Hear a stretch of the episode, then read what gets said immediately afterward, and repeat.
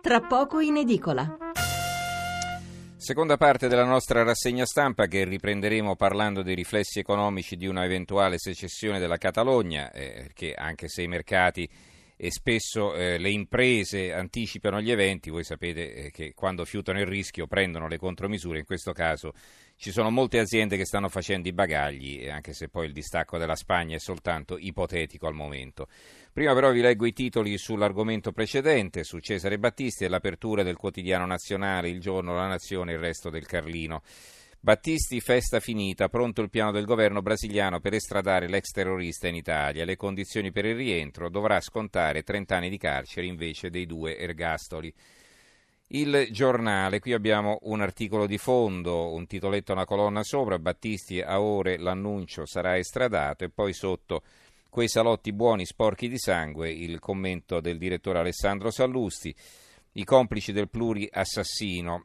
Allora, Cesare Battisti, latitante in Brasile in attesa di estradizione, non è soltanto un pluriassassino evaso dalle carceri italiane nell'81 con due ergastoli alle spalle.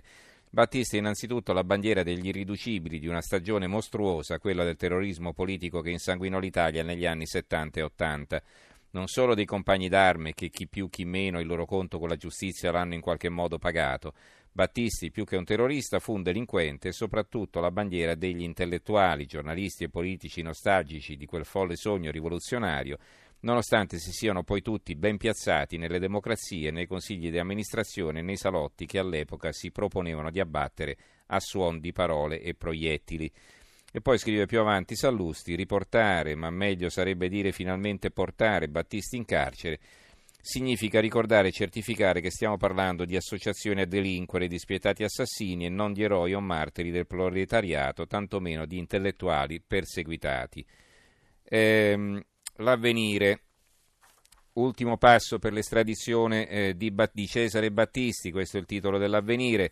La verità, il Brasile vuole consegnarci il terrorista Battisti, l'ex compagno deve pagare, il messaggero Veneto non l'ergastolo ma 30 anni, così Battisti sarà estradato.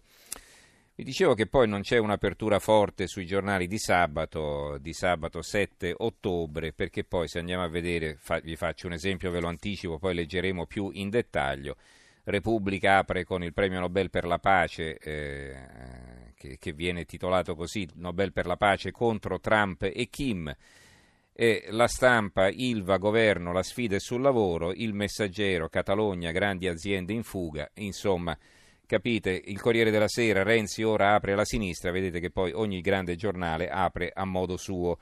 Veniamo proprio alla Catalogna, quindi alla lettura dei titoli su questo tema. Eh, riprendiamo il quotidiano nazionale, qui il pezzo è di spalla, come avete sentito loro aprivano con Cesare Battisti.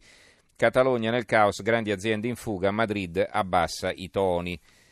Il eh, messaggero Catalogna, grandi aziende in fuga, la loro apertura. Il giornale Catalogna, ultimo allarme, sarà corsa ai bancomat. Il Fondo Monetario, anche gli investimenti a rischio. Il Fatto Quotidiano, duellanti di Spagna, Mariano Rajoy, uomo silente senza qualità, e Carles Puigdemont, liberale ma d'assalto. Il eh, manifesto, Artur Mas ora gera gli indipendentisti, non siamo pronti. Arturo Mas è l'ex presidente del Parlamento catalano che eh, dice appunto eh, così, eh, contraddice il, il, eh, il lavoro che sta facendo la nuova giunta che come sapete si è decisamente spostata sulla linea dell'indipendenza, probabilmente sarà proclamata martedì. Lui dice la Catalogna non è pronta e l'avvenire, la prima frenata, violenze ai seggi, indagini e scuse, beh questo è un titolo un, un, po' vecchio in realtà perché appunto la notizia è soprattutto quella economica, vedete anche la Gazzetta del Mezzogiorno, fuga delle imprese dalla Catalogna per restare nell'Unione Europea.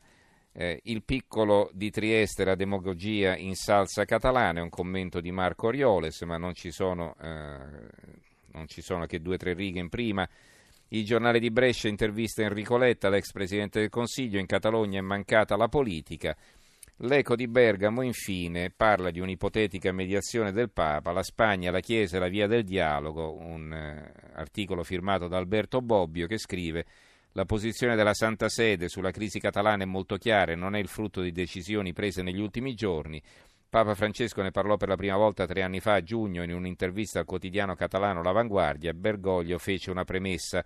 Tutte le divisioni mi preoccupano. Poi osservò che la secessione di una nazione che non è stata costretta una, un, ad una unità forzosa è una questione da prendere con le pinze e va analizzata caso per caso.